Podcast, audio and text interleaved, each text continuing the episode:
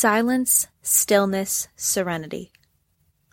We sit in the dark, focusing only on the voice of the book, totally and completely sinking into the story, forgetting what period we have next, what we are doing that weekend, and just listening. That, I think, is the only time our classroom has ever been so silent. I believe that getting read to by a teacher is one of the most calming and blissful moments a person can experience. I'm sure everyone can remember back to middle school, sitting on the rug as their teacher read to them. No incentive or treat could get us to sit still and be quiet like a book could. Even coming in after lunch, loud and rambunctious, two minutes of reading would settle us down easy enough.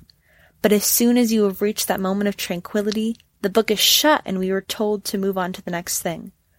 Even after begging them to continue, we can only squeeze out a few more pages before it's back to normalcy. I remember back to a time, one afternoon in fifth grade. We got a call from the office saying a strange person had come on campus. Even though we had had multiple drills throughout elementary school, we had never actually had a real lockdown before.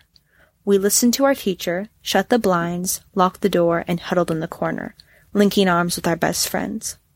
We were all scared, never thinking our day would take a turn like this. At that moment, our teacher, Miss Freeze, pulled out Crash, the English book we were in the middle of. She pulled up a chair in front of us and began to read in a whisper, just loud enough for us to hear.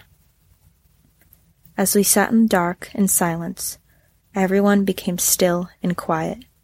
We looked like moths to a flame. All of us in a half circle pulled tight in around her. The tension in the air released. We just sat there, attention on our teacher, in silence. After about ten minutes, the phone rang in the classroom. Our teacher picked it up. The lockdown was over. We opened the blinds, unlocked the door, and got back to what we were doing that day. This event has managed to stick with me throughout my life so far. My middle school friends and I still mention it till this day, and remember how much it calmed us down to hear a book read to us. I know not everyone likes to read, but I do believe that everyone likes someone else reading to them.